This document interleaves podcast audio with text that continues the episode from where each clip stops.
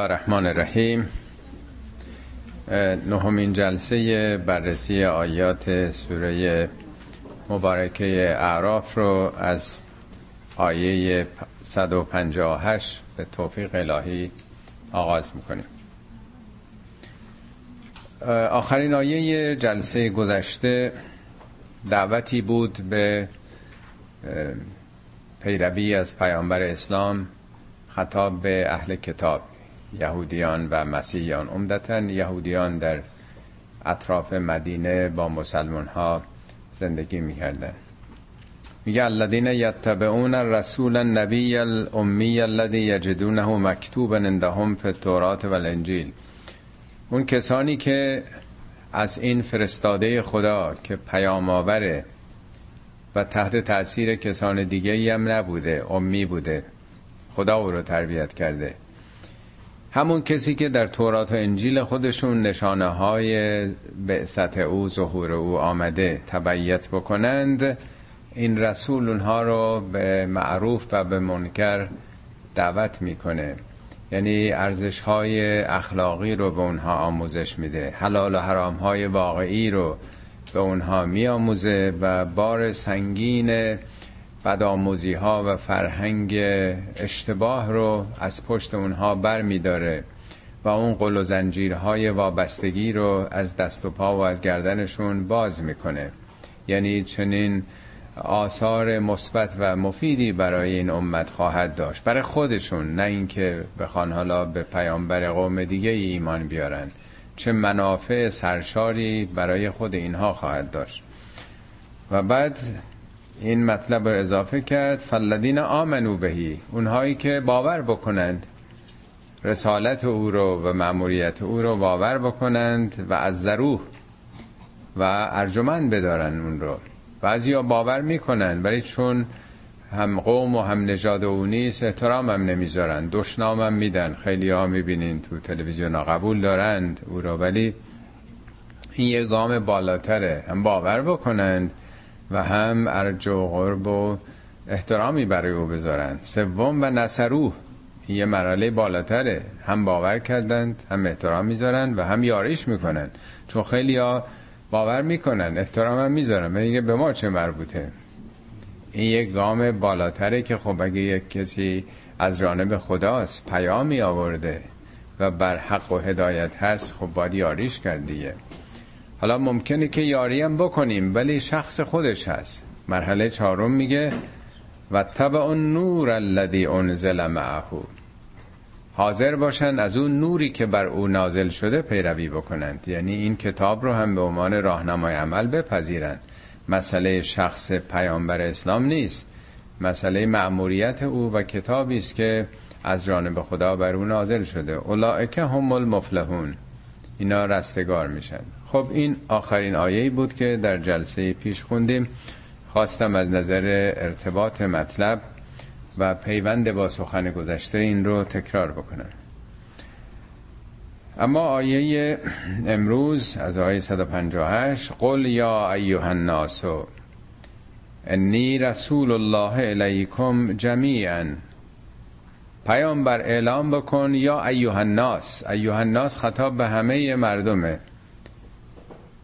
انی رسول الله الیکم جمیعا من فرستاده خدا به سوی همه شما هستم آیه قبل درباره یهودیا و مسیحیا بود اهل کتاب بود ولی اینجا یا ایها الناس نمیگه یا ایها المسلمون یا ایها الاعراب یا ایها المؤمنون یا ایها الناس ناس جامعه در واقع من معمور ابلاغ پیام خدا به همه هستم پیامبر اسلام یک رسالت جهانی داشت. تورات و انجیل چنین رسالتی رو برای حضرت موسی یا حضرت عیسی دعوت نکرده. موسی معمور قوم بنی اسرائیل بود. حضرت عیسی هم در قرآن آمده. میگه مثلا لبنی اسرائیل او یه الگو یک در واقع رسولی به بنی اسرائیل بود برای بنی اسرائیل. اتفاقا در خود انجیل هم هست که یک زنی که فرزند فلجی داشته به حضرت عیسی پناه می‌بره که او رو هم شفا بدند. حضرت عیسی میگن من معمور گوسفندان گم شده یه بنی اسرائیل هستم. این اصطلاحه. یعنی من معموریتم برای قوم بنی اسرائیل عذر می‌خوان از او. یعنی رسالتی برای اقوام دیگه نداشتند که برای اونها معجزاتی ارائه بکنند. البته این اصرار می‌کنه و بر حال تمنا می‌کنه حضرت عیسی رو شفا میدن ولی خود این کلام در انجیل فعلی هست که من معمور گوسفندای گم شده بنی اسرائیل هستم. یعنی از بنی اسرائیل کسانی که گمراه شدند. ولی آیاتی در قرآن هست. به خصوص این آیه به وضوح نشون میده که پیامبر اسلام رسول برای اعراب نبوده. برای منطقه خاص خاورمیانه نبوده. کل انسان ها جمیعا آیه قبل فقط همطور که ارز کردم اهل کتابه و در این آیه جامعیت رو فراتر از اون می‌بره. حالا اگر کسی اون رو باور بکنه بخشین لهو الذي له ملک السماوات والارض لا اله الا هو یحیی و یمیت. میگه من از جانب اون خدایی هستم که ملک آسمان ها و زمین یعنی پادشاهی مالکیت فرماندهی آسمان ها و زمین متعلق به اونه. من از این جانب خود خدای خاص اعراب نیست خدای قوم و قبیله ما نیست. من از جانب خدایی آمدم که همه کهکشان ها همه جهان هستی در ید قدرت اوست. فرماندهی کل جهان رو او در اختیار داره. اوست که شما رو حیات میبخشه و میمیرانه. یعنی مرگ و حیات به دست اوست. خب حالا که اینطوره اگه قبول دارید که از جانب اون رب العالمین پروردگار جهان هستی من آمدم یا او آمده فآمنو بالله و رسوله نبی الامی پس ایمان بیارید به اون خدای یکتا و اون فرستاده ای که پیام آوره رسولی که پیامبرم هست. ممکنه کسانی رسول باشن یه مأموریتی داشته باشن ولی پیامبر نباشن. این رسولی است که پیام آوره. الذی یؤمن بالله و کلماته کسی که واعظ غیر متعظ نیست یه حرفی برای دیگران نمی‌زنه. خودش به خدا باور داره. و به کلمات او یعنی اول کسی است و اون سخنهایی که میگه خودش مقدمه بر هر کسی باور داره به اونها عمل می‌کنه. مثل بسیاری از گویندگان واعظان و مبلغین نیست که برای مردم سخن میگن. خودشون پایبنده به اونچه که میگن نیستن. و تبع او از او پیروی کنید. لعلکم تهتدون. باشد به امید اینکه رهبری بشوید. به هدایت نائل شوید. خب چون سخن از بنی اسرائیل بود و یهودیان به خصوص همطور که ارز کردم مسلمونا و پیامبر اسلام عمدتا ارتباطشون با یهودیان بوده. شهر مدینه دور تا دورش قبایل یهودی بودن. ارتباط چندانی مسلمان های اولیه با مسیحی ها نداشتن. مسیحی ها دور بودن. امپراتوری بیزانس روم شرقی بود و بعضی هم در قسمت های حبشه یا یمن. در مکه و مدینه به ندرت مسیحی بودن. بنابراین عمدتا قرآن منظورش از اهل کتاب یهودیا هستش که ارتباط تنگاتنگ داشتن با مسلمان ها. خب قرآن خیلی جاها انتقادایی کرده از اهل کتاب. البته خیلی بیشتر از اون انتقاد از خود مسلمان کرده. در جلسات گذشته به یاد دارین. نه تنها مسلمان های عادی که بخشی از اونا رو منافق نامیده. راجب به اهل بدر راجب مهاجرین و انصار. یعنی از ممتازترین مسلمان ها هم قرآن انتقادایی کرده. اصولا اگر کسی دوست داشته باشه رفیقش و یارش و همکارش رو بی تفاوت نیست. او رو تذکر بش میده. یعنی این لطف خداست. که نقاط ضعف رو به جایی که همش تشویق بکنن و طرف رو قره بکنن به وضعیتی که داره نقاط ضعفش رو میگن تا خودش رو اصلاح بکنه به رشد و کمال نائل بشه. در مورد اهل کتاب هم همینطوره.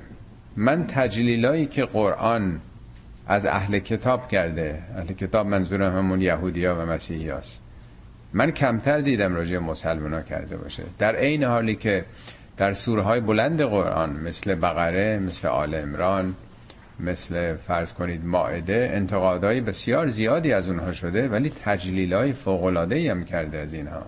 یعنی یه دست نیستن مردم دیگه. همه جور آدم تو هر جامعه پیدا میشه.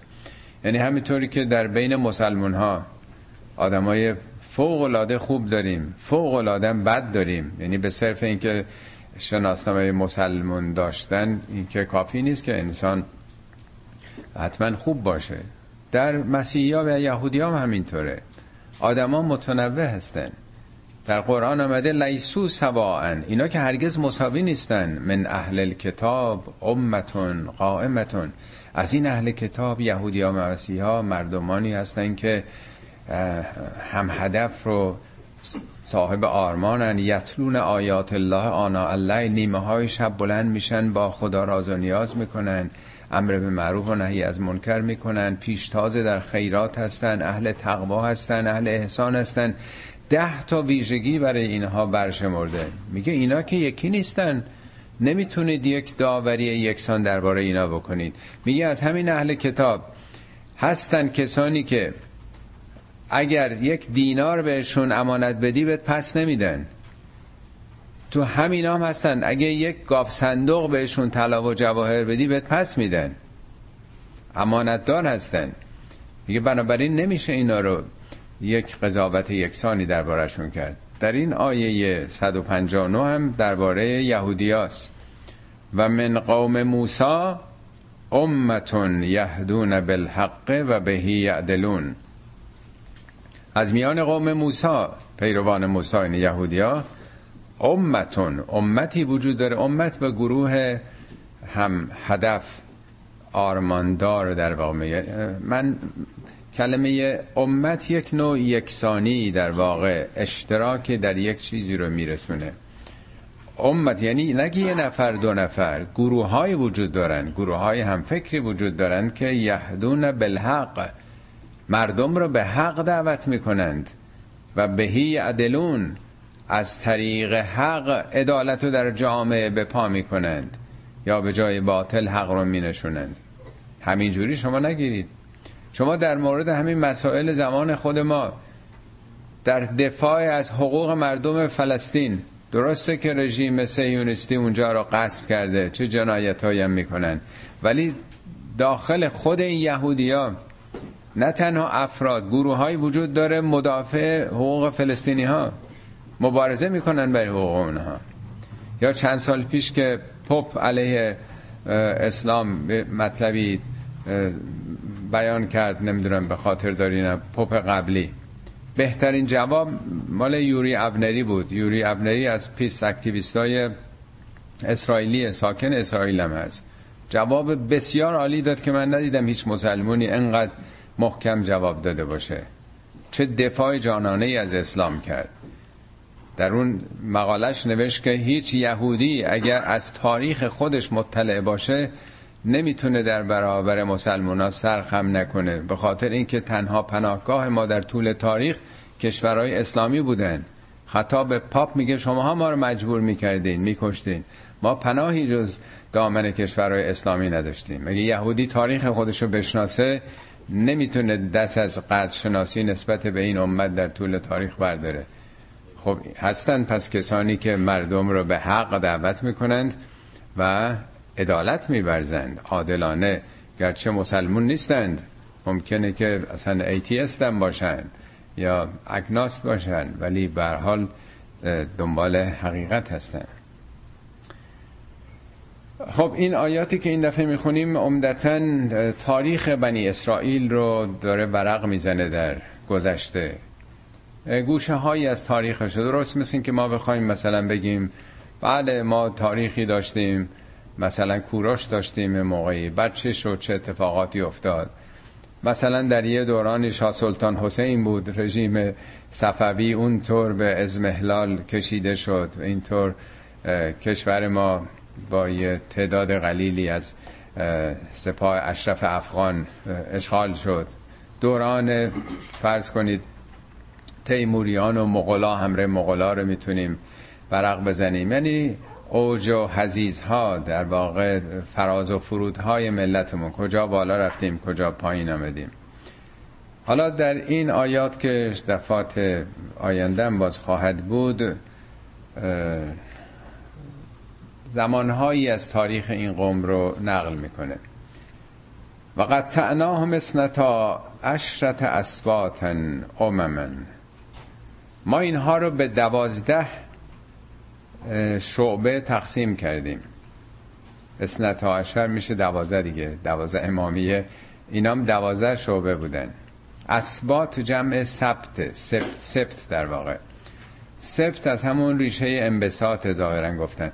وقتی که یه پدری فرض کنی 5 تا فرزند داره هر کدوم اونا مثلا 4 5 تا فرزند پیدا می‌کنن فرزندام هر کدوم چند تا یه مرتبه به صورت زنجیره‌ای می‌بینیم که این نسل انبساط پیدا می‌کنه. اینو بهش میگن سبت انبساط یافته از یک قوم. چند سال پیش یادتون باشه من درباره همین قوم بنی اسرائیل بود. در از یه خانواده ای در عرض شود که استرالیا بود. سخن گفتم که این یه زن و شوهر بودن ولی الان شاید 400 500 هزار نفر شدن. اینطور یه نسلی که از مهاجرایی که آمدن چگونه زنجیره افزایش پیدا کرده. خب بنی اسرائیل بر حال این آیات مربوط به زندگی مردمی در حدود سه هزار سال پیشه. خب دوران همطور که ارز کردم جلسه گذشته دوران کودکی بشره. اختلافات با هم زیاد بوده. حالا برای اینکه اینها یک وحدتی پیدا کنند اینها رو حضرت موسی به فرمان خدا دوازده بخش کرد دوازده گروه. حتما به خاطر دارید که حضرت یوسف یازده تا برادر داشت دیگه نیست؟ یکی بنیامین بود از یک مادر ده تا برادر دیگه هم داشت دیگه. این دوازده تا وقتی که خب یوسف به قدرت رسید اینا برگشتن به مصر دیگه از کنعان. که دوران خوشسالی بود آمدن مصر. خب در مصر دیگه اینا موندن. این دوازده تا پایه بنی اسرائیل رو گذاشتن دیگه. این دوازده تا فرزندان کی بودن؟ یعقوب. یعقوب اسمش چیه؟ اسرائیل. کنیه یعقوب اسرائیل بوده دیگه. پس بنی اسرائیل یعنی فرزندان یعقوب. دوازده از دوازده تا چون شعبه ها شروع شده بود. حالا اینا زاد و ولد کردن. همینطوری که شما هر کسی می‌تونه برگرده به خودش. ما نسبت به فامیل خودمون پسر خاله نمی‌دونم پسر عمو دختر عمو اینایی که یک ارتباط رحمی داریم. از طریق مادر یا پدر. روابطمون خیلی صمیمیتر و نزدیکتره تا یه خانواده دیگه ای یا اگه فرض کنید جد ما مثلا فرض کنید مثلا پنج تا پسر رو نمی‌دونم دختر داشته باشه معمولا اونایی که نیای مشترک دارن جد مشترک یا پدر بزرگ مشترک روابطشون صمیمیتره. شما حتما اینو ملاحظه کردین دیگه. فرزندان مثلا پدر بزرگ خودتون یا فرزندان عموی پدرتون. خیلی با هم فرق داره دیگه نیست؟ بنابراین اونایی که از نژاد یوسف بودن یا بنیامین بودن یا اون دهتای دیگه طبیعتا یک نوع تعلقات ویژه‌ای به اون نیای مشترکشون داشتن دیگه. و برای اینکه اختلاف پیدا نکنن و قد تعناهم اسنتا عشر اشرتن اسباتن اممن اینا امت هایی که اشتراکشون در این که یک جد خاص خودشون رو داشتن. و آهینا الى موسا از استسقاه و قومهو انظر به اساک الحجر. خب حالا اینا دوازده گروه مستقل شدن برای هر کدومشون هم یک رهبر یک فرمانده حضرت موسی تعیین کرده بوده. اینا رو بهش می‌گفتن نقیب. نقیب در واقع میشه صاحب قبیله بزرگ قبیله نمی‌دونم. برها ریش سفید هرچی می‌خواید اسمشو بذارید. نقباء بنی اسرائیل بهشون می‌گفتن. خب اینا تو صحرا زندگی می‌کردن. قاعدتا در اون صحرای سینا دامنه کوه تور مقدم بر هر چیز آب بوده که حالا قبلا چگونه شاید در برکه ها از آبهای استفاده می‌کردن. اینا آب می‌خوان از موسی که ما نیاز به آب برای شرب برای استهمام برای شاید مثلا کشاورزی چیزی اگه داشتن ما به موسی وحی کردیم که از وزر به کل حجر. با اسات به این کوه به این سنگ بزن. حجر سنگه ولی کوه هم در واقع میشه. حالا این که واقعا این معجزه بوده یا منظور اینه که به حال تلاش بکنید حفاری بکنید چشمه ای رو در واقع منشعب بکنید. این همون عصایی است که یه بار موسی انداخته بود اجدها شد. یه بارم که به رود نیل می‌زنه رود نیل باز میشه. بعضی از عارفان گفتن که عصا از ریشه تکیهگاه یعنی تکیه به قدرتت به ابزاری که دارین. حالا اینا دیگه توضیحاتی است. ولی ما به اون شکل ظاهریش اکتفا می‌کنیم که بر حال همون عصا بوده و شکل معجزه بار داشته. فنبجست من حسنتا عشرت عینن. دوازده شعبه جوشید. حالا سنگ که میگه بعضی وقتا دیدین که وقتی که کوه نوردی اینا بعضی وقتا آدم میره تو تهران یا تو شهرستانک و اون طرفا خیلی ها می‌رفتن تهران ها از زیر یه سنگ اون آب عظیم رودخانه شهرستانک جاری بود. یعنی کوه که در واقع اون کوه البرز ادامه داره در اون منطقه نزدیک ده شهرستانک ناگهان از زیر یک قطعات سنگ بزرگ یک رودخانه عظیم. یعنی مثل اینکه یه آب زیرزمینی در قشرهای زیرین جاری است یه مانعی هست. این مانع برداشته بشه یه مرتبه اون جریان آب که روی سفره های زیرزمینی است به سطح زمین رسیده جریان پیدا می‌کنه. بر حال دوازده شعبه جاری میشه. قد علم کل اناس مشربهم. به گونه که هر گروهی اوناس کسانی که با هم اونس دارن این گروه های دوازدهگانه با هم دیگه بیشتر اونس و الفت داشتن دیگه. انسان و اینام از همون ریشه اونس دیگه. انسان چون یک موجودی است که اجتماعی اونس پیدا می‌کنه بهش انسان گفتن.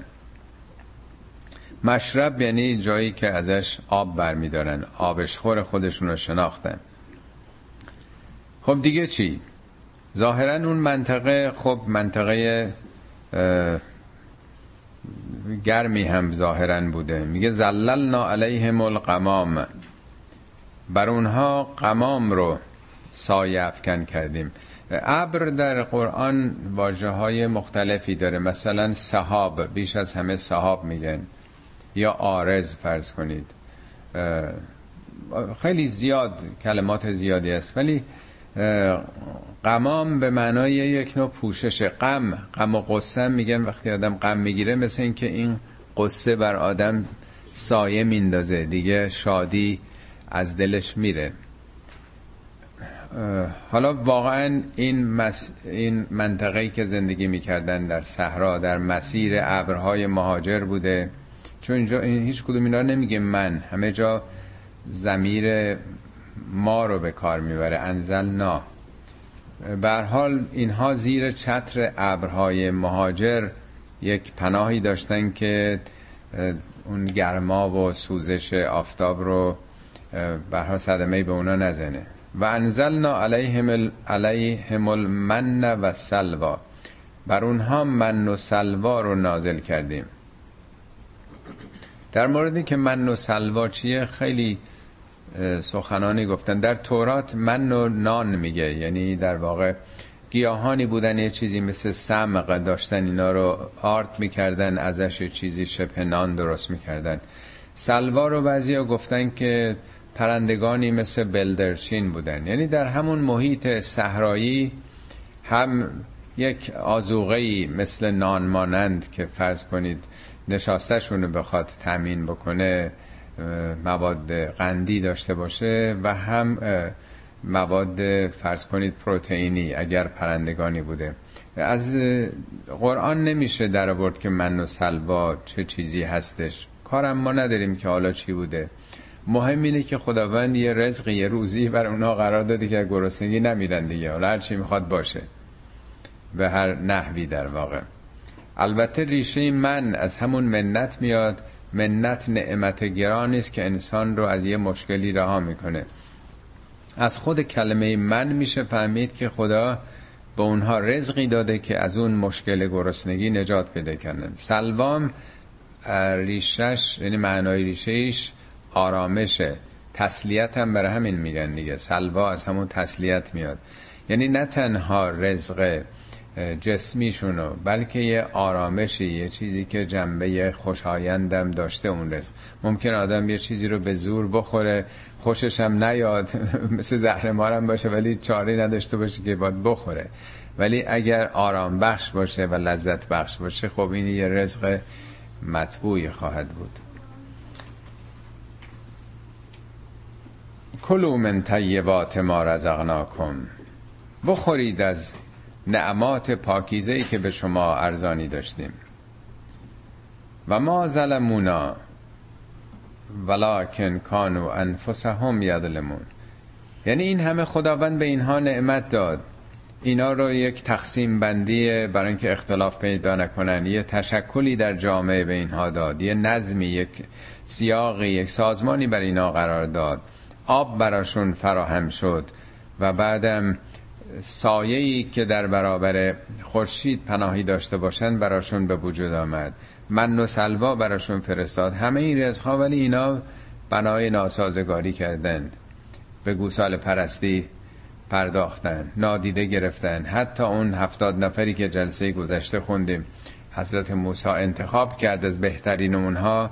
اونام گفتن تا خدا رو ما رو در رو نبینیم باش صحبت نکنیم باور نمی کنیم حرفای تو رو. حتی برگزیدگانش. میگه اینا ظلم کردن. با وجود این همه نعمات. به ما ظلم نکردن. به خودشون ظلم کردن. یه شاگردی یه دانشجویی دانش آموزی که درس نمی‌خونه در واقع این ظلم به مدرسه و معلم نیست. واقعیت امر اینه که به خودش ظلم می‌کنه. درست حرف اونها رو گوش نمی‌کنه. ولی حرف اونها که برای خودشون نیست. برای سعادت خود دانش آموز دانشجو هست. به خودشون اینا ظلم کردن. خب اینا مدتی در صحرا بودند. اینم به دلیل عملکرد خودشون بود که چل سال آواره در صحرای سینا میشن. این در قرآن هست که میگه یتیهون الارض اربعین سنتن. چهل سال اینا به خاطر عملکردشون و ترسشون از اینکه وارد اون سرزمینی که خدا براشون مقدر کرده بود بشن اینا موندن اونجا وحشت داشتن میترسیدن. می‌گفتن ما مادامی که اون اقوام اونجا هستن نمیریم. به موسی می‌گفتن تو و خدا برید بجنگید. اگه اونا رو بیرون کردی اون وقت ما میایم. خیلی زحمت می‌کشیم. فذهب انت و الهو که فقاتلا. تو و خدا برید بجنگین انا ها هنا قاعدون. ما اینجا نشستیم. اگر رفتن بیرون ما میایم. میگه باعث نتیجهش این شد که چل سال آواره موندن تو صحرا. خب اینا یواش یواش خسته شده بودن. تو صحرام که امکانات خیلی دلچسبی نیست. طبق آیات دیگه قرآن که عمدتا به تفصیل در سوره بقره آمده اینا به موسی میگن که ما می‌خوام بریم تو شهر زندگی بکنیم. ظاهرا شهری اون حوالی اون اطراف بوده. میگن ما حوث خیار کردیم حوث پیاز کردیم حوث سیر کردیم حوث عدس کردیم. من عدس ها و بسل ها و فوم ها و قصاء ها تو قرآن هست. سیر می‌خوایم. محصولات فراوانی تو شهر هست. که موسی میگه که اه به تو مصرن. حبود کنید تو مصر. برید برید تو شهر. اگه دنبال خوردنی دنبال الگوهای مصرفی خیلی متنوعتر هستید بفرمایید. ولی بدونید وارد شهر شدن یک تربیت می‌خواد.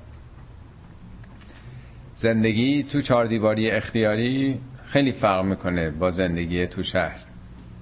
آدمایی که از روستا میان تو شهر معمولا خیلی مزاحمت بر همسایه ها در ابتدا ایجاد می‌کنن تا یاد بگیرن. ما یه وقت هست که خونه شخصی زندگی می‌کنیم. چهار دیواری اختیار داریم یه وقت آپارتمان نشین میشیم. وقتی آدم آپارتمان نشین میشه دیگه نمی‌تونه هر ساعتی که می‌خواد بیاد هر ساعتی دو شب بره خدافزی کنه با صدای بلند دمه در خدافزی هایی که ایرانی ها معمولا نیم ساعت دمه در خدافزی می‌کنن همه هم بیدار می‌کنن. یا بخواد بوغ بزنه یا لباسهاش رو رو رخت و بالکن مثلا پهن بکنه بالکن رو توسعه بده بیاد جلو رنگ ساختمانش عوض کنه. یعنی اونجا دیگه حساب و کتاب داره. اگه بچه هاش همینجور می‌خوان تو راپله بدوان داد بزنن جیغ بزنن خب همسایه های بالایی یا پایینی مستصل میشن. پس این برای خودش یه فرهنگ داره. آپارتمان نشینی. شهرنشینی هم همینطوره. آیات بعد راجب این مطلب داره صحبت می‌کنه. از قیل لهم اسکنوا هذه القریه. وقتی به اونها گفته شد که حالا وارد این شهر بشید. حالا ارز کردم آیات دیگه قرآن توضیح میده که خود اینا به خاطر فراوانی های بیشتری که تو شهر هست می‌خواستن برن اونجا. وارد شهر بشید و کلو منها حیث و شعتم برید تو شهر هرچی دلتون می‌خواد دیگه بخورید دیگه. هر جا می‌خوان هر جوری می‌خوان. و قولو هتتون قولو هتتون هته یعنی کاهش. انحطاط هم از این دیگه. میگن فلان جامعه منحط شد انحطاط پیدا کرده اومد پایین. سخنی بگید فروتنانه. نه سخنه مثلا زیاده طلبی. وقتی وارد شهر میشید خیلی پر مدعا نباشید. سهم خواهی زیاد نکنید. خیلی فرق می‌کنه که آدم خودش توی صحرا زندگی می‌کنه خودش و همسر فرزندشه. وقتی میره تو جمع دلش می‌خواد که همه منافع متعلق به خودش باشه. تجاوز به حقوق دیگران می‌کنه. اونجا باید رعایت جمع رو بکنه رعایت ضعیفان بکنه. پیر مرد و پیر زنا و کودکان رو بکنه. قولو هتتون هته یعنی کاهش. حالا ما کلمه فارسی مناسبی نداریم. یعنی تو شهر رفتن مستلزم اینه که شما ادعاهاتون رو بیارید پایین. صداتون بیارید پایین. تو شهر نمیشه داد زد از یه فرض خاطر دارین تو ایران مثلا خیلی رسم بود. از این بر خیابون اون بر صدا می‌زد. حسن آقا حسین آقا آدم دیگه تو شهر صداشو میاره پایین انتظاراتشو میاره پایین. همه چی باید بیاره پایین. هتتون باید فرو بیارید در واقع اینا ودخل الباب سجدن به دروازه شهر با سجده وارد شوید. این چندین بار در قرآن اومده. یعنی چی که با سجده از دروازه شهر وارد شوید؟ اگه آدم سجده بکنه که نمی‌تونه حرکت بکنه. سجده معناش یعنی در خدمت بودن. مگه در قرآن نیمده که هر آنچه در آسمان ها و زمینه برای خدا سجده می‌کنند. میگه خورشید سجده می‌کنه خدا رو ماه سجده می‌کنه شجر سجده می‌کنه. میگه اصلا چیزی وجود نداره که سجده کننده خدا نباشه. معنای سجده یعنی در خدمت بودن یعنی جهان یه ارکستر عظیمی است که همه نوازندگان به دفتر نوتشون دارن نگاه می‌کنن و چشمشون به رهبر ارکستره. این معنای سجده است دیگه. یعنی ساز ناساز نمی‌زنن انکر الاسوات نمی‌زنن. مطابق اون کتاب راهنمای عمل و با نگاه به اون رهبر ارکستر هادی ارکستر دارن سازی می‌زنن. یعنی در خدمتن. نگاه می‌کنن که چه کار باید کرد. این میشه معنای سجده. وارد شهر که میشید با سجده وارد شید. نه با ادعا. نه اینکه من می‌خوام برم کلا سر همه بذارم. سو استفاده کنن. زندگی جمعی ایجاب می‌کنه که به مقررات پایبند باشید. اینا قرنها بوده که با تازیانه های فرعون زندگی می‌کردن. از خودشون اراده ای نداشتن اختیاری نداشتن شخصیتی نداشتن.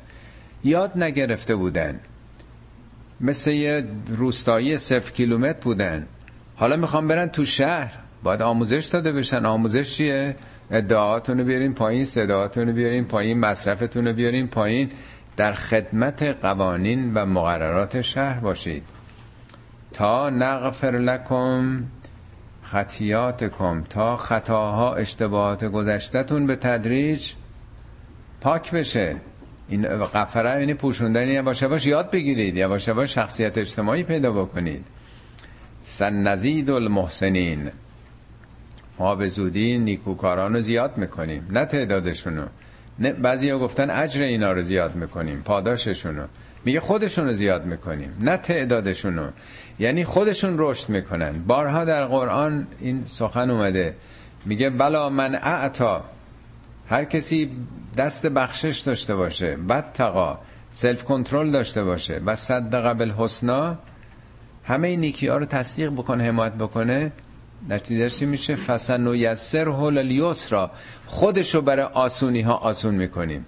یعنی وجود خودش رشد می‌کنه. دیگه راحت به راحتی می‌تونه دست کنه دست کنه تو جیبش پول بده. به راحتی می‌تونه خشم و شهوت و آز و حرس و حسد و کینه خودش رو کنترل بکنه. اولش همه اینا بر آدم سخته. ولی وقتی شروع می‌کنه مثل هر تمرینی مثل هر ورزشی یواش یواش رکوردش میره بالاتر. رکورد مبارزش با حسادت با خست و با بقیه چیزا. میگه یواش یواش محسنین رشد پیدا می‌کنن رشد شخصیتی پیدا می‌کنن. خب ما همه این حرفا رو بهشون زدیم گفتیم تو شهر با کاهش خواسته ها وارد بشین با سجده به مقرد وارد بشین. ولی اینا چگونه عمل کردن؟ فبدل الذين ظلموا منهم قولا غیر الذي قیل لهم. ولی ظالمین اینها نه همشون. ستمگران اینها این سخن رو به ضد خودش تبدیل کردن. فبدل این تبدیل کردن قولا. این قول رو غیر الذی قیل لهم. بجز اونچه که بهشون گفته شده بود. یعنی کاملا با تکبر با زیاده طلبی با انتظارات فراوان وارد شهر شدن. خب نتیجه چی میشه؟ حالا شهر که چی شما فرض کنید توی جمعی کمپانی دارید شرکتی دارید هر جا با یه گروهی دارین کار می‌کنید. اگه یه تعدادی حاضر نباشن که به مقررات جمعتون عمل بکنن رفتار بکنن تمکین بکنن زیاده خواهی داشته باشن نتیجه چی میشه؟ همه چی به هم می‌خوره. میگه نتیجه چی شد؟ قیل لهم فارسلنا فارسلنا علیهم رجزا من السماء به ما کانوا یظلمون. به خاطر این ظلمشون ظلم یعنی تجاوز به حقوق دیگران ظلم یعنی مقابل عدالت. رجز بر اینها پدید آمد. رجز چیه؟ رجز در واقع ناآرامی استرابه ترجمه می‌کنن پلیدی. ولی معنای ریشه ایش یعنی جامعه از اون سامان خارج شد. نام سامانی مشکلات گرفتاری ها پریشانی ها اینا مشکل نیست. ما الان مدت هاست. خیلی راه دور نریم. همین گرفتار این مسائل اتمی امروز میخوندم. این مطلبی که به اندازه 500 بیلیون دلار. ما ایرانی ها عادت میگیم میلیارد دلار. یعنی 500 هزار 500 هزار میلیون دلار خسارت ما در این معاصره اقتصادی و این برنامه حدسه بوده. ما الان چقدر داریم؟ حدود 24 5 میلیارد فقط درآمد سالمون سال 24 5 تا درآمد سالیانه مملکت. 500 بیلیون دلار ما خسارت به ما خورده. حالا فکر می‌کنین که اون دستاوردهایی که غنی سازی داشتیم. چقدر بوده؟ چقدر ارزش داشته؟ امروز خوندم به اندازه ده درصد مصرف نیروگاه بوشهر. ده درصد. نیروگاه بوشهرم یک هفتاد و سوم نیروی برق مورد نیاز مملکته. یعنی اون چه که ما به دست آوردیم یک هفتصد و سیوم برق مورد نیازمون. به اندازه یک هفتصد و سیوم تولید برق مملکت 500 بیلیون دلار. اینا بدبختی نیستش. اینا رجزن من از سما نیست. وقتی که بدون نظرخواهی از ملت یک برنامه اونم به تصورات خیالی. اینا که گفتم ما نمی‌خوایم بمب اتم بسازیم. پس برای چی بر این کارو می‌کردیم؟ بمب اتم نمی‌خوایم بسازیم. ارزش اقتصادی داشته برای یک 730 تولید برق مملکت به اندازه 500 بیلیون دلار که درآمد نمی‌دونم 20 سال 30 سال مملکت خرج بشه. به چی رسیدیم؟ چه عوارضی داشته برای مملکت؟ با دنیا بجنگیم برای اینکه محاصره بشیم که در طول تاریخ هیچ کشوری مثل ایران انقدر محاصره بین المللی نشده بوده. حتی کره شمالی هم شاید نصف این هم نشد که ما شدیم. اینا همین مشکلاتی است که وقتی که اشتباهات و خطاهایی بشه به بار میاد دیگه. حالا داستان دیگه ای رو مطرح می‌کنه از تاریخ این قوم. واسألهم عن القرية التي كانت حاضرة البحر. پیامبر سوال بکن از این یهودیا درباره یک قومی از یهودیانی که در ساحل دریا زندگی می‌کردن. یکی از اقوام یهودی محل زیستشون محل اسکانشون در یه شهری کنار ساحل بوده. مثل لاس انجلس فرض کنید. از تعتیهم هیتانهم یوم سبتهم شرعن. روزی که اینا کارشون رو تعطیل می‌کردن یوم سبت یعنی روز شنبه. یهودی ها از قدیم روزای شنبه رو به حکم تورات تعطیل می‌کردن. ما روز جمعه رو تعطیل می‌کنیم مسلمان ها البته ما به اشتباه میگیم جمعه. اسم صحیحش جمعه است. جمعه جمعه یعنی جماعت. یعنی اگه شیش روز هفته برای خودت کار کردی به فکر خودت بودی یه روز به جماعت به جامعه به ملت توجه کن. به جای نماز ظهر نماز جمعه میخوندن دیگه. می‌خونن. نماز جمعه هم حتما باید خطبه شجع مسائل اجتماعی باشه. حداقل یکی از اون دوتاش باید مسائل اجتماعی باشه. یعنی بس دیگه این همه به پول در آوردن و کار شخصی. یه روزشو به همسایه و دوست و آشنا و جامعه به سرنوشت عمومیتون توجه کنید. یوم الجمعه بزرگترین مساجد شهرهای ایران هم مسجد جامعه دیگه که بتونه همه رو جمع بکنه. مسجد جامعه اصفهان مسجد جامعه شیراز مسجد جامعه تهران. مسیحی ها روز یک شنبه میگن. یهودی هم روز شنبه اسمش یوم سبت. سبت با سین یعنی تعطیل. تعطیل اجباری؟ خواب رو هم در قرآن میگه ثبات دیگه. جعلنا نومکم ثباتن خواب ما میاد یک اگه خواب خودش نمیآمد که ما همش انقدر کار می‌کردیم تا خستگی بمیریم. ولی سموم به بدن. آنچنان هی اضافه پیدا می‌کنه در نتیجه کار به زور ما رو میندازه دیگه نمی‌تونیم خوابمون می‌بره دیگه. خدا خواسته که ما یه جا کار روزانه رو به زور تعطیل بکنیم دیگه. بس دیگه. لاقل هشت ساعت برگرده بدنمون دو مرتبه ریفرش بشه. به بنی اسرائیل هم میگم بس دیگه انقدر پول در آوردن طلا و جواهر رو هم ریختن یه روز رو تعطیل کنین. یوم سبت میگن. حالا که دیدین سوار ماشین هم نمیشن. حالا نمی‌دونم. دیدین که از این محلای مذهبیشون که میان بیرون روز شنبه حتی ماشین هم نمی‌خوان سوار بشن. حالا اینا چون در طول سالیان دراز روز شنبه تعطیل کرده بودن ماهی هم که معمولا شرطی میشن دیگه. هر روز میدن شنبه خبری نیست. نه قایق ماهیگیری نه قلابی. به حال حیوانات هم شعور دارن دیگه غریزه دارن. چون هیچ خبری نبوده تو آب ماهی هم میگه ملق می‌زدن روز شنبه. شرن رو آب همینجوری میپریدن بازی می‌کردن برای خودشون. از تعتیهم هیتانهم یوم سبتهم شرن. شرن یعنی آشکار یعنی ماهی ها همینجور رو آب. حالا روزایی دیگه خبری نبود ولی ماهی ها همه قشنگ رو آب آشکار هیچ خطری نیست و احساس امنیت. و یوم لا یسبتون روزای دیگه که تعطیل نمی کردن یعنی غیر روزای شنبه لا تعتیهم خبری از مایا نبوده. خب خیلی تحریک کننده است خدا همیشه می‌خواد امتحان بکنه. بعضی وقتا آدم دستش می‌رسه که یه سوء استفاده کلونی بکنه یه رانتی بگیره. این خریدای خارجی که میگه کسی هم نمی‌فهمه کی به کیه. این محموله نفتی رو این چند تا نفکش رو حالا ما به تو مثلا یک در هزار میدیم. خود یک در هزارش مرتبه می‌بینین 200 میلیون میشه. کی فهمید؟ اونام که خبر نمیدن. یه حساب جاری باید باز کرد و میریزن تو حساب دیگه.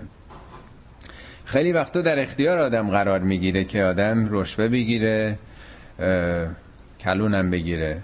خدا از این امتحان ها فراون می‌کنه. تو قرآن نمونه های زیادی است اینم برای مردم امتحان بزرگی بوده.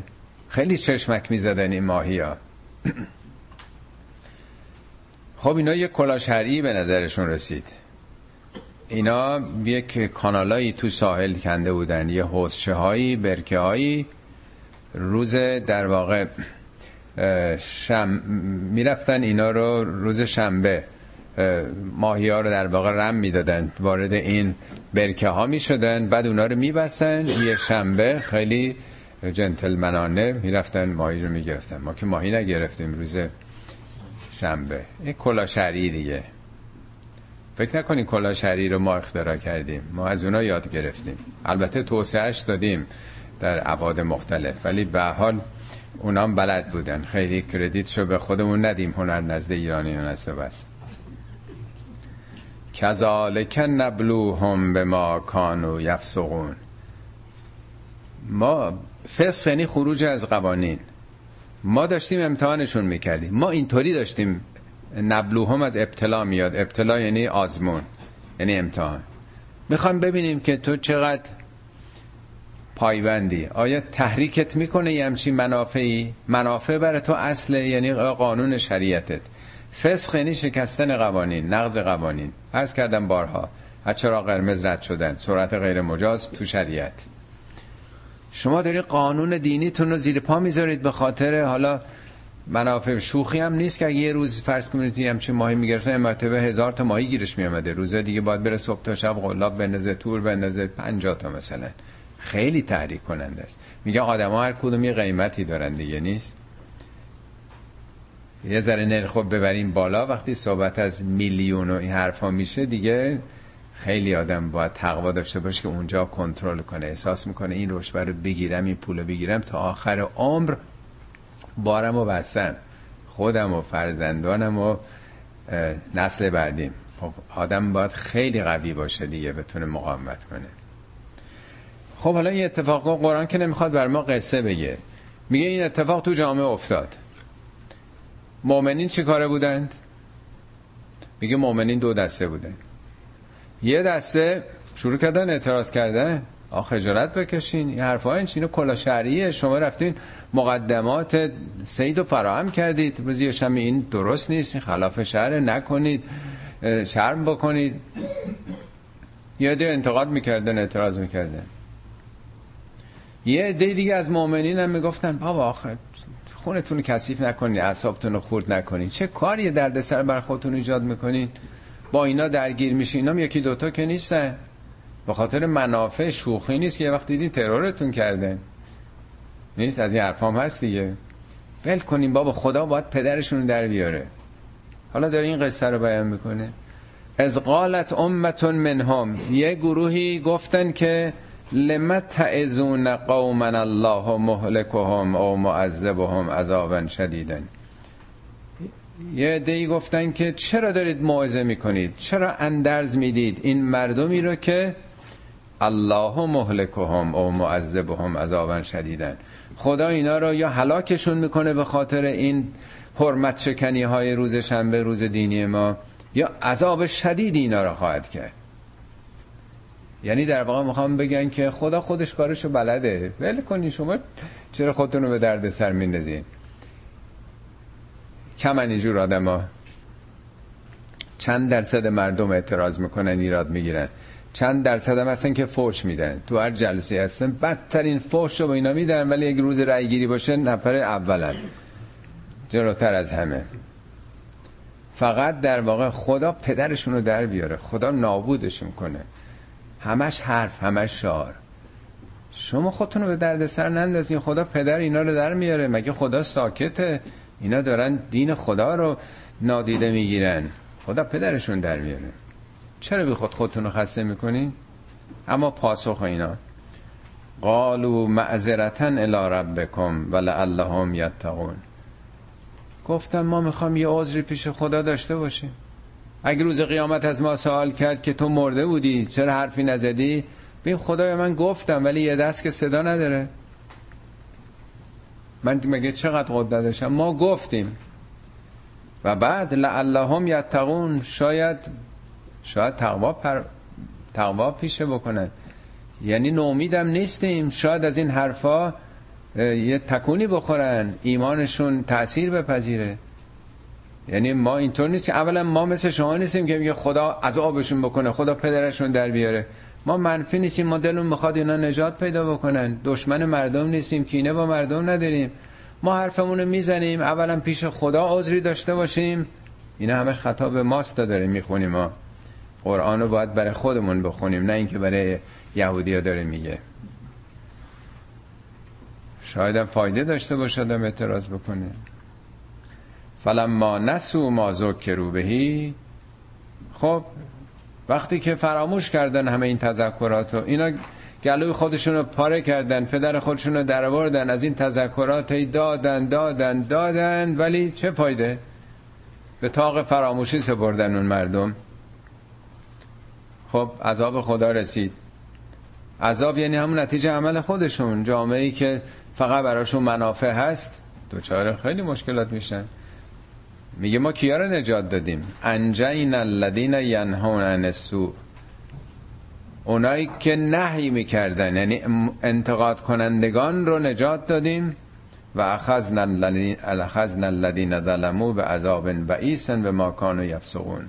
و این ظالمین رو عذاب بدی کردیم به خاطر فسقشون.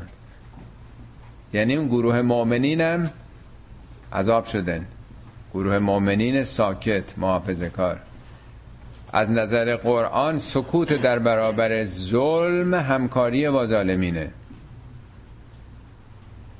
نقش گلبولای سفید بدن ما مبارزه با میکروبه که وقتی وارد میشه. اگه بخواد محافظه کار بشه بگه چه کاریه چه زحمتیه خود ما هم کشته میشیم. بدن ما چرک می‌کنه شهدای گلبولای سفیدن دیگه. چرک بدن کشته های اونا چه کاری خودمون درد سر بندازیم؟ خب چه کارشون باید بکنن گل بلاد سفیدو سرباز بفرستن جبهه افسر رو نمی‌دونم ارتش بفرستن با تانک و همه چی. بعد بگن نه چه کاریه؟ چه کاریه بجنگیم و همه رو محاکمه می‌کنن دیگه. میگه سکوت علامت رضایت در سوره شمس آمده میگه که شطور صالح پیامبر یه نفر کش ولی همه قوم عذاب شدن. چرا؟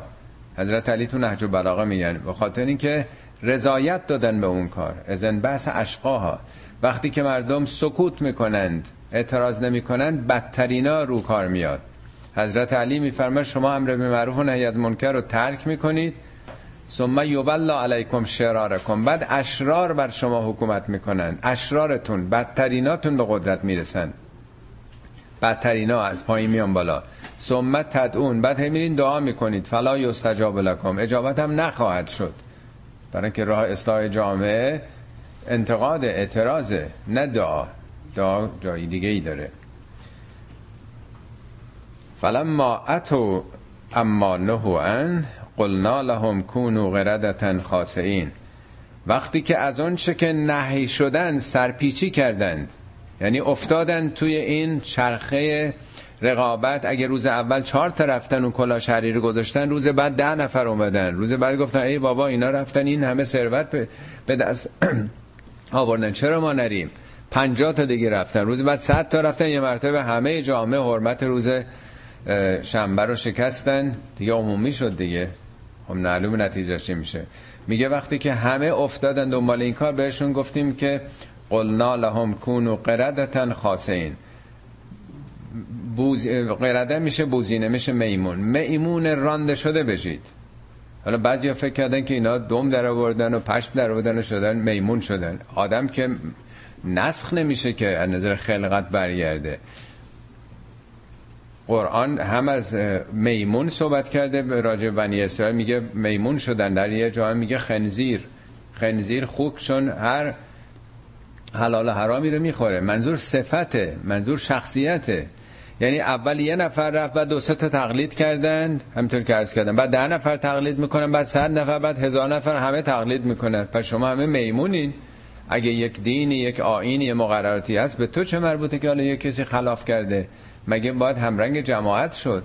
همرنگ جماعت شدن یعنی میمون صفت بودن. خنزیر صفت بودن یعنی خوک صفت بودن یعنی حلال و حرام رو رایت نکردن و هر مالی رو خوردن.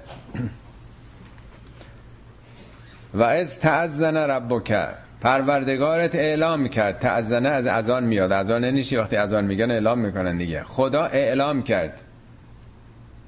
اذان گفت در واقع. یعنی بخشنامه فرستاد. چه چیزی رو؟ از تعزن ربک لیبعثن علیهم الی یوم القیامه. بر این مردم بر این مردمی که اعتراض نمی‌کنن انتقاد نمی‌کنن محافظه کاری می‌کنن بزدل و ترسوند تا روز قیامت کسانی رو بر, بر میگمارم لیب اصلا یعنی برانگیخته میشه تو این جامعه. به حکومت می‌رسه به قدرت می‌رسه که یسومهم سو العذاب. بدترین عذاب رو به این جامعه بچشونه. یعنی دیکتاتوری یعنی استبداد. یعنی مردمی که مقابله نمی کنند با مفاسد. از همون اول نتیجهشون میشه اونا با هم زد و بند دارن دیگه آدم های سو استفاده طلب. قدرت پیدا می‌کنن سوار گرده مردم میشن پدر مردم هم در میاد. میگه خدا اعلام کرد بر چنین مردمی چنین سرنوشتی حاکم خواهد شد. نه یه روز دو روز. تا روز قیامت. یعنی مادامی که شما این چنین هستین تا روز قیامت هم وضعیتتون زلیلانه و چنین به صلاح زلتهایی رو براتون رقم خواهد زد خدا. ان الله ان ربک لسریع العقاب و انه لغفور رحیم. خدا سریع العقابه. عقاب یعنی اون چی که در عقب میاد. هر کاری بکنید در تعقیبش پشتش نتیجهش هست. به سرعت. یعنی همون لحظه که رشوه گرفتی خیانت کردی ظلم کردی همون لحظه در وجودت آثارش ثبت و ضبط شده تا به یه حدی برسه که اون وقت باستابش ظهور پیدا بکنه. البته و انه لغفور رحیم خداوند غفور و رحیم هم هست. و قطعناهم فی الارض امما.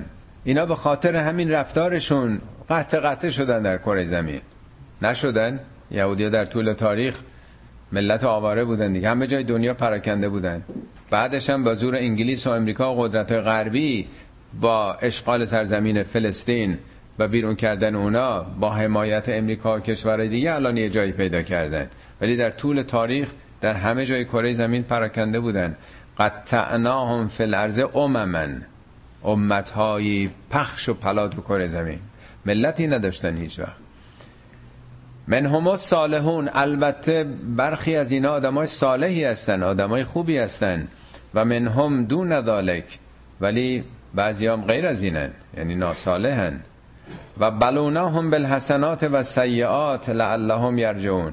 اونا رو ما ابتلا کردیم مبتلا کردیم یعنی آزمودیم یعنی به گرفتاری ها چه جور گرفتاری هایی خوب و بد.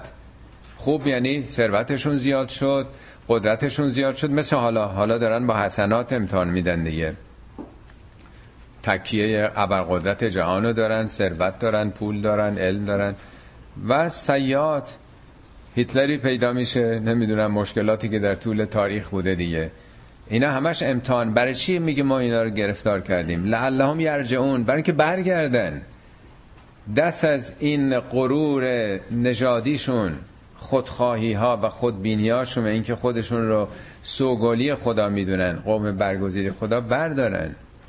در دفعه پیش خوندیم که میگه ان احسنتم احسنتم لانفسکم. هر گلی بزنید به سر خودتون زدید خوبی بکنید سرنوشتتون خوب میشه. بدی بکنید دودش تو چشم خودتون میره. خدا نباتون دشمن نه یه وضع خاصی برای شما گذاشته که غلطی بکنید هیچ اتفاقی نیفته.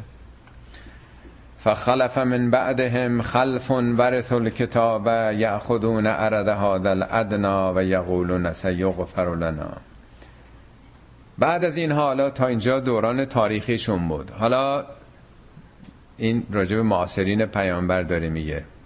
فخلف من بعدهم خلف اونا یعنی نسل بعدی. حالا خلفی آمده که ورث کتاب تورات رو به میراث گرفته.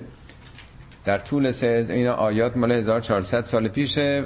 داستان بنی اسرائیل از حدود 3000 سال پیشه. حالا در 15 قرن گذشته یهودیا به دوره رسیدن. حالا یه عده جدیدی وارث تورات قرنهای پیش شدن این آدمام عین گذشته ها یأخذون عرض هذا الادنا. دنبال منافع همین دنیان. ادنا یعنی پایین دون. اینا هم چسبیدن به همین دنیا. عرض یعنی اونچه عرضه میشه. اونچه که به دست میاد اونم چسبیدن به دنیا. و یقولون سیغفر لنا هزار جور دوز و کلک می‌کنن دنیا پرستی می‌کنن بعد میگه خدا میبخشه خدا ببخشه. مگه ما عادت نداریم؟ بابا خدا که ارحم و راحمینه من این کار کردم خدا ببخشه. مثل اینکه من میگم خدا ببخشه خدا حتما میبخشه.